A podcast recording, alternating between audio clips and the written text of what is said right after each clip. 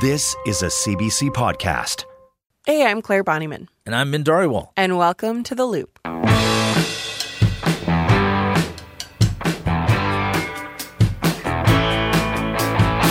Min, I'm going to resist singing, which is hard for me.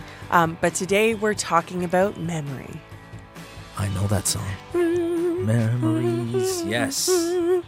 Oh, look at that. Do you have like a preferred way of collecting or even revisiting memories? Is it photos? Is it videos?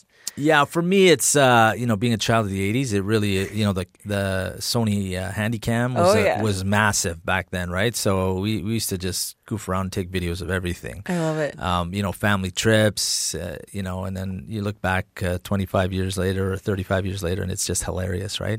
But I know at my parents' place, they've got photos. My dad used to be big into photography, so he'd take pictures of everything and all of us. And so there's like a brown... manila envelope full of like hundreds of photos in no particular order. So it's kind of fun sometimes every, couple of years or a couple of months to just kind of look through them and laugh and just remember back in the day. Hell yeah. Yeah. I always love the tactile stuff too. I have all these things from like my grandmother's different embroideries, right? And so I'll keep them around my house and I hang them on walls. But just like, that's cool. There's something cool about the memory that's stored in like a little piece of fabric or even like a sweater. I have one that was hand-stitched for my grandfather that says like SS Bonnyman, and it's like a duck with a lifeguard ring. Oh my goodness. It's very random, but I turned into a pillow and it's just like, it's nice. You can kind of hold that in your hand and think about it. I wish I would have kept all my old clothes from back in the day because some of those things just take you back to that moment in time, right? Oh man, absolutely. Well, and that's the thing, right? Because memories hold a lot of power and I think the thing about it these days and maybe why we like some of those tactile things is right now it's all digital. Yeah. We hold so many memories on our phones with photos, with social media. Too many. Yeah, 5,000 photos on my phone. Like it's a lot. It's embarrassing. Well, right? And you wonder, it's like, do some of these need to be there? Yeah. Or have I just not deleted a screenshot? That's it. But there is an element of nostalgia to it, right? You're creating these time capsules. If I scroll far back enough, I have this kind of preserved version of University Claire. Right. That I can look back on and like the hair was bad, but the lifestyle was fun. So at least your hair's still around. Oh, you did it to yourself. Yeah. But there is this kind of push, I think, too, when things are changing or when you're leaving something behind, kind of those fleeting moments, right? For sure. We're driven to capture them, to take those extra photos and bring them with us. Yeah. I think about how much more I was wanting to take photos with my grandmother as I knew she was getting older, right? Every time I visited, wanted to make sure you had a couple or even videos.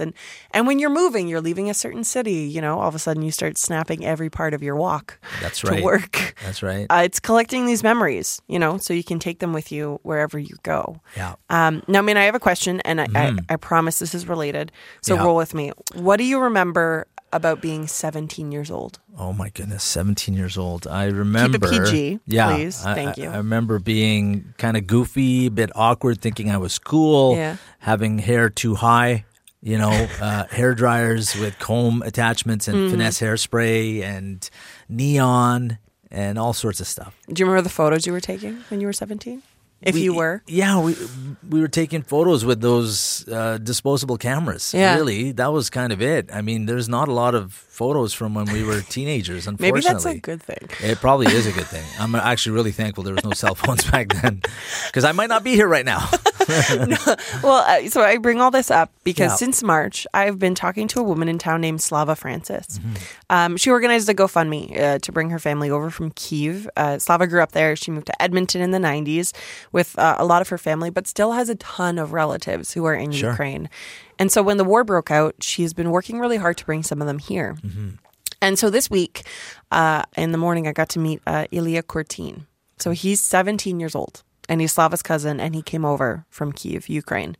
He made the trek with his Baba Maria and his cousin Yulia Boyka and Yulia's two sons, Lev and Timur. Lev is 2 years old. Wow. Timur is 11. And Ilya left his mom and his dad and his cat Lucy back in Kyiv. And this week when we met, he was showing me all of these photos on his phone.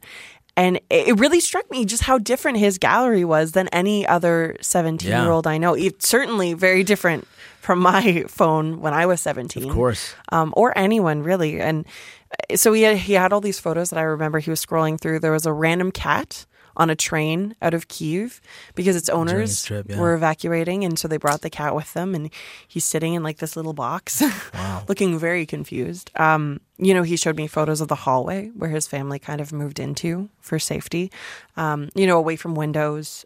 They slept with the lights on and their bags packed to leave at a moment's notice. Wow. And so this week we just kind of sat in this downtown Edmonton apartment that he's in, mm-hmm. and we chatted, and he showed me what he captured in this kind of ongoing documentation of war. Like, I looked through all my photos in gallery through the 24th, from the 24th February, and there are more photos than in 2021. Wow. The first hours of when the war started, we was taping our windows with duct tape. I tried to find this. Yes, this is how windows look like in my room. I'm Ilya Kurtin from Kyiv. Now I'm in Canada. I'm 17 years old. That last day before you left Ukraine, what was that like? It was really fast decision to start our journey to border of Poland and then to Canada. There was a lot of unknown variables to discover, and it was hard for me to decide all these things. We needed to go to the Poland border. We used train, hopefully, when we was starting our journey. We thought that we could have a train just straightly to Poland, but there was some problems, so we arrived to some city on the border, then to another city. We slept with our families that located on the West Ukraine, and then we finally crossed the border on our foot. It was, of course, hard, but, when I crossed the Poland border, I was feeling safe already. Now, it was a rush, right? What were you able to bring from home here? Almost nothing. The most heavier thing in my backpack was my laptop, some documents. I have not a lot of things. I left almost all my life in Kyiv. My parents wish very badly about Canadian education, so all what I'm doing now is like going around education and starting new life here. Maybe like the university next, because I was ending like the last class in Ukraine. So tell me about the hockey game that you got to go to. Yeah, I think it's like one of the most Canadian things that I could done. And there was like a little snow in that day. I never was visiting any of sport competition. In fact, I'm not interested in any sport. Like, it was my first time. It was interesting experience about. Everything was loud, people were screaming, and You've now just come out of a situation that everyone is watching unfold, what's happening in Ukraine. What do you want people to know about what's going on back home for you? It's very hard to understand how it's to live in wartime without being there.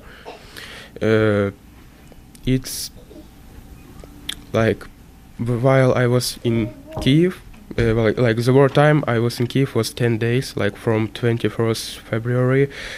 The worst thing experienced was like the building that blowed like in couple of like 100 meters like from my house, and everyone was thought that Kyiv will be captured in a couple of days because it's the capital. So a lot of people escaped from Kyiv to their villages, cities, and countries. It is interesting. I think now I'm from all of them. I'm like the farthest from Kyiv. Yeah. Does that feel weird? It's not weird. It's hard because of education at night. I'm still trying to learn something from my Ukrainian classes, and it's hard to study at 4 a.m.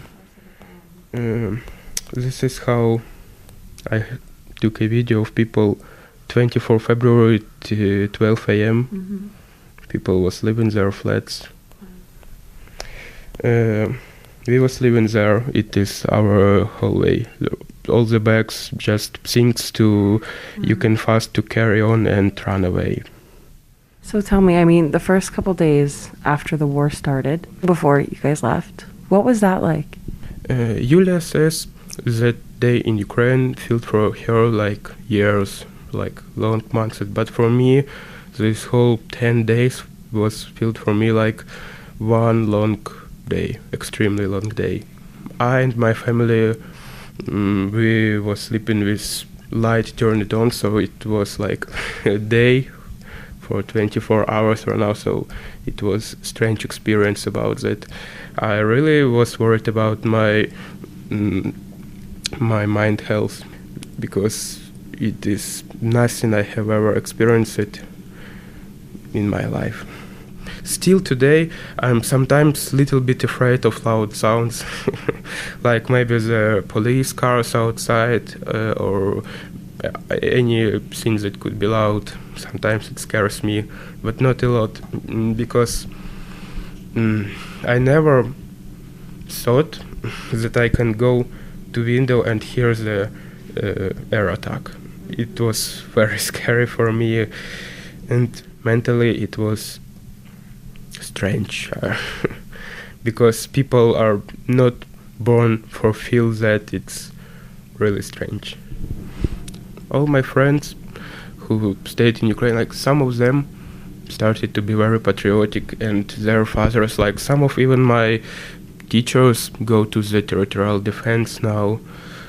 And a lot of my friends, like mostly of my friends, they're the same age as me, because they're from my class, 16, 17, and some of them like wish to turn 18 faster to go to the territorial defense.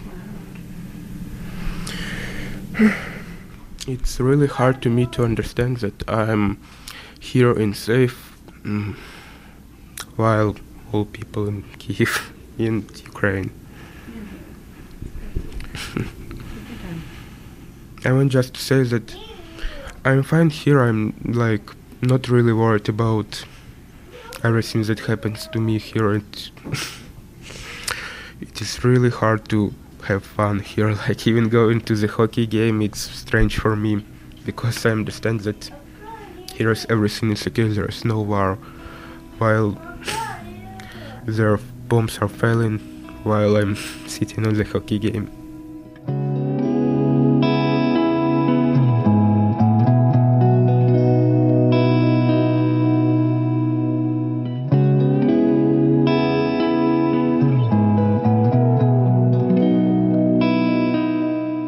Talking about memories, one of my favorites as a kid in Edmonton was going to this store called the Inside Edge. It was a skateboard store on Stony Plain Road. I mean, if you were into skateboarding or any kind of just the skateboard culture at all, you spent some time. You spent a ton of time there. So clarify for me, were you a skateboarder?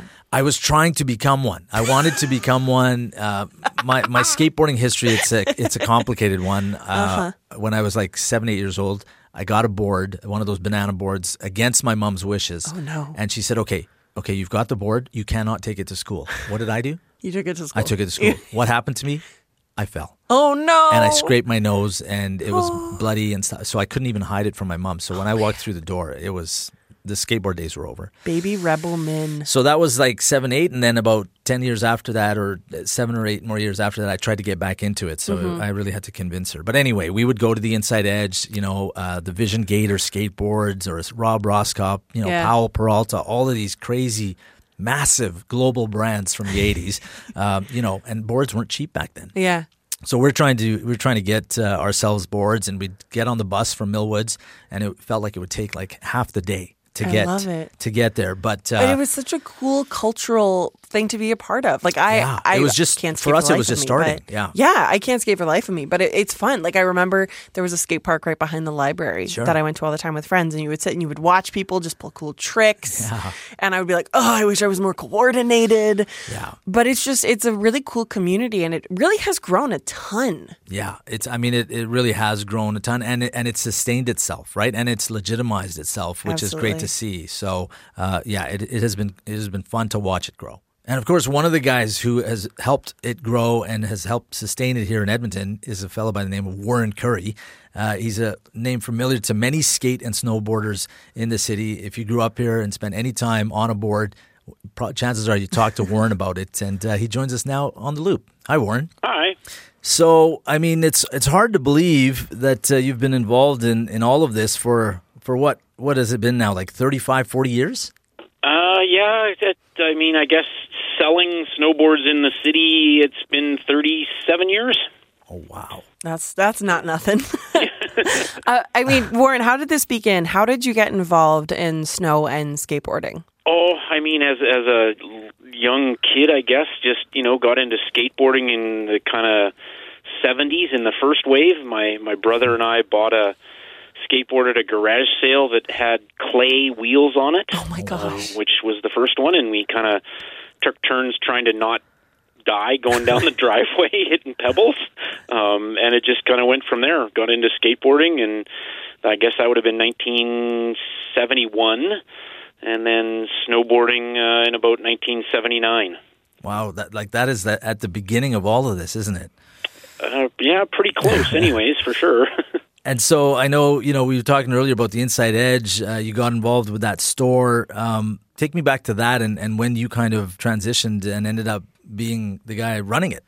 Yeah, well, I mean, the Inside Edge that was in Edmonton on Stony Plain Road, my brother was their first employee, and a couple seasons later I got hired when I was still in high school to work part-time, and then did that for a few years. 1988, they opened up a location out in Saint Albert, and I got asked to go out there and work full-time.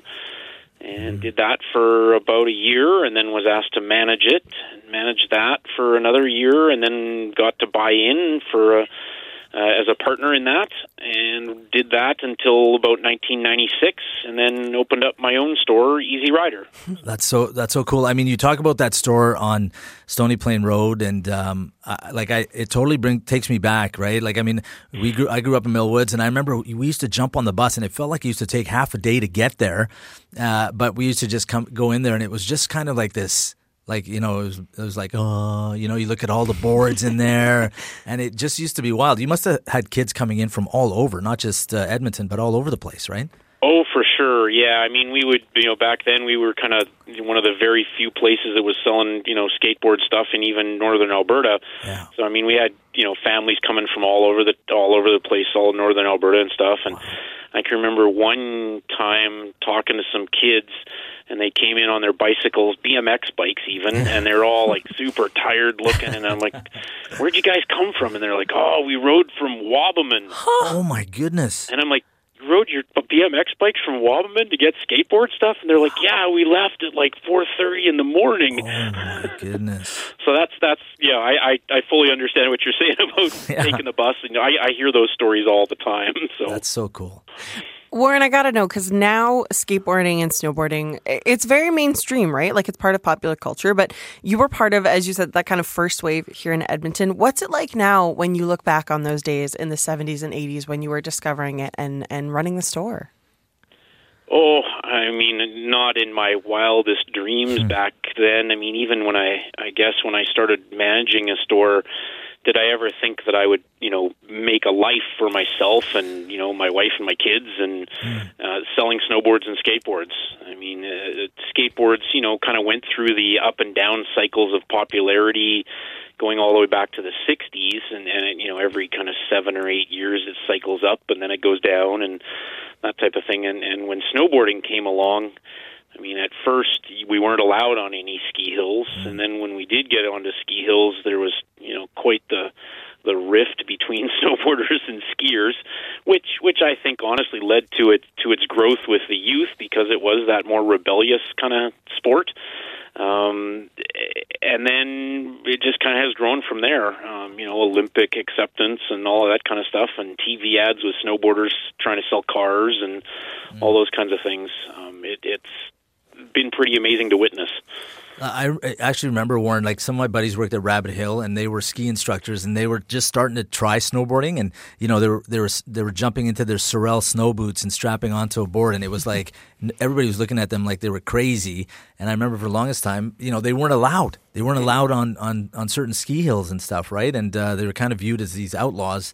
You know, how hard was that to, like, you know, have to deal with that back then? It sounds like you were experiencing that too. Oh, for sure. Yeah. I mean, there was, I guess in Alberta there would have been myself and my brother Scott, and then in southern Alberta there was a guy by the name of Ken Auchenbach, and his two brothers. The Auchenbachs, though, that's a great handle. The Auchenbach family, yeah, and they were kind of about the same time. They were maybe 6-8 months ahead of where my brother and I were and stuff in terms of promoting the sport and getting the thing going.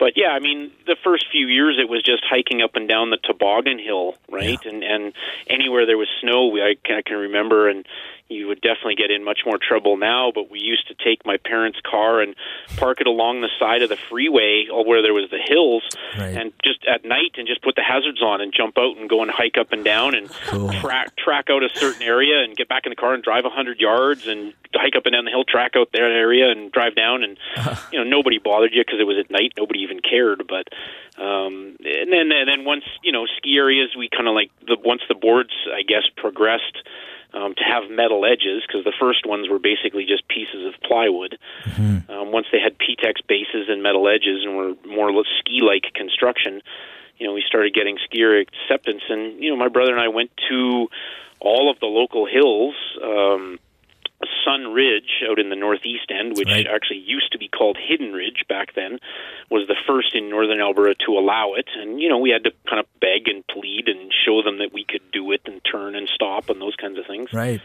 And it just went from there, Rabbit Hill and then Lake Eden, which is no longer around, and Edmonton Ski Club. And a couple of years later, Snow Valley eventually came on, which is kind of ironic since my shop is very close to it. Right, down the yeah, they were one of the last to allow in Alberta, actually, but... And yeah, it was different. You know, I can remember going to Jasper to try to get them allowed, and we had phoned and made an appointment to meet with the management, and we get to the bottom, and they're like, yeah, okay, so these snowboard things, yeah, and they looked at them, and they're like, okay, well, start walking. And we're like, okay. Really? And so they all got on the chairlift, and this was back when there was just the one chairlift at the base there, and they said, start hiking. So my brother and I had to walk up underneath the chairlift, and they came, you know, a few whatever minutes later, they came skiing down, and they're like, oh, you're not far enough. We're going to take another run. Keep walking. Wow. And so we had to keep walking up the hill, carrying our boards, and they came down after a second run and said, okay, we'll make some turns and stop.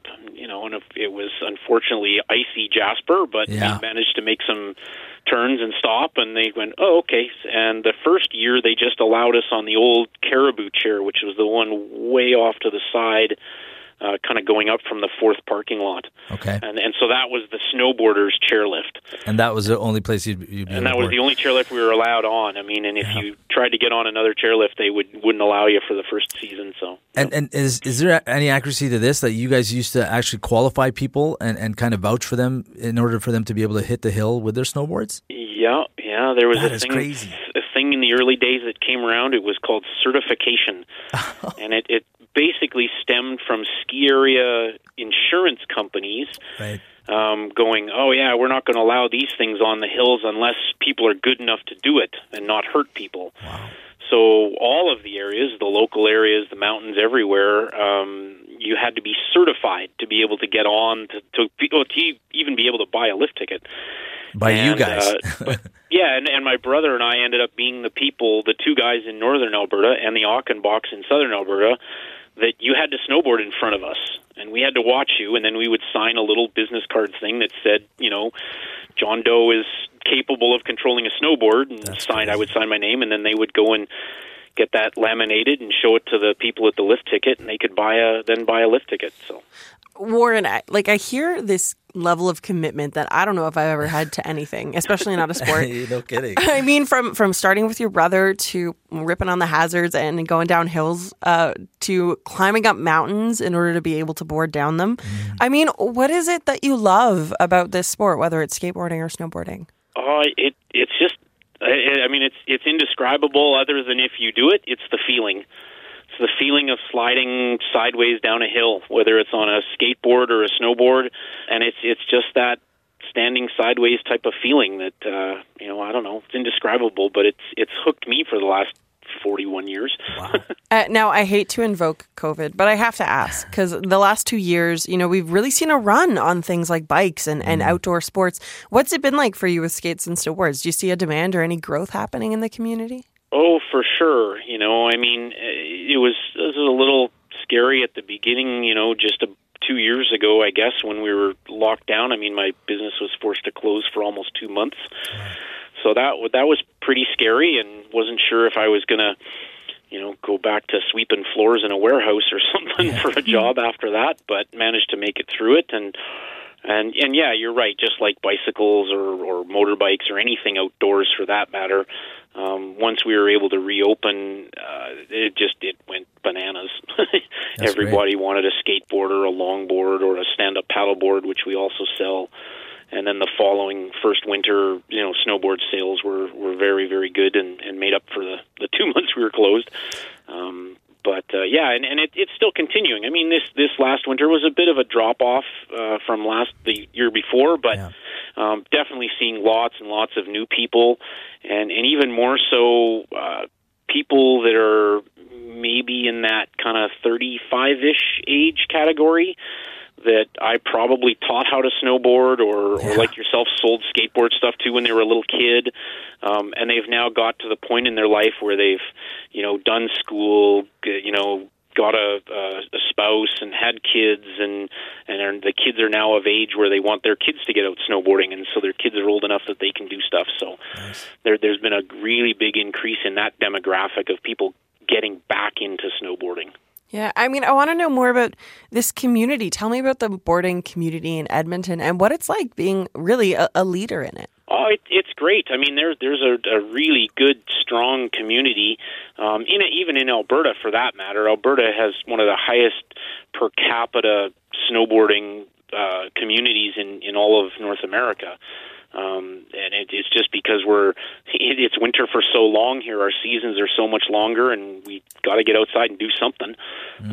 But yeah, the community in Edmonton it's awesome. They're very engaged. They come to all the events that we put on and support us and support the sport of snowboarding in general. So, well, that's awesome. That's awesome to hear. You guys are still going strong, and it's been great to kind of go back down memory lane because I still remember those days going to Inside Edge, and but it's great to hear that you're still carving up on those hills. Yeah. Now I just got to learn how to skateboard. There you go. Warren's your guy. Yeah, definitely. Come on by. We'll set you up. What if I have two left feet though? Can I still skateboard? Oh, it's easy for sure. I mean, it's you're goofy right away. There you go. The key is just making sure you know, don't get your expectations too high that you're going to become Tony Hawk and doing stuff. And, exactly. You know, if you start out board technology, I mean, even where a lot of people are starting out now is with either a longboard or what's known as a cruiser board. So it would look like a skateboard, but it'll have bigger, softer wheels. So it'll roll over all those pebbles and cracks in the sidewalk and stuff. So I love it. I'm great at low expectations. So. Yep. The Loop is a weekly podcast from CBC Edmonton. And our team is Min Dhariwal, Leslie Goldstone, Corey Haberstock, and James Evans. Our theme music is Change Your Mind by Edmonton musician John Common. And I'm Clare Bonnyman. Thank you so much for listening. Yes, always. We appreciate everybody tuning in weekly, and we wouldn't be here without you. So thank you very much. And you know what? There's always so much more to know and get into The Loop with us every Friday. So, you know, you can leave us a rating, a review, tell us something that maybe we need to look into. Yeah. Right? And we can make the calls and we'll get them on there. And if you want to get in touch with us, we have an email, theloop@cbc.ca. Use the hashtag #theloopcbc on social media and reach out to us via Twitter. Claire, you are? @NamieKnob. And I'm @MinDhariwal. And of course, follow the show on CBC Listen or your favorite podcasting app.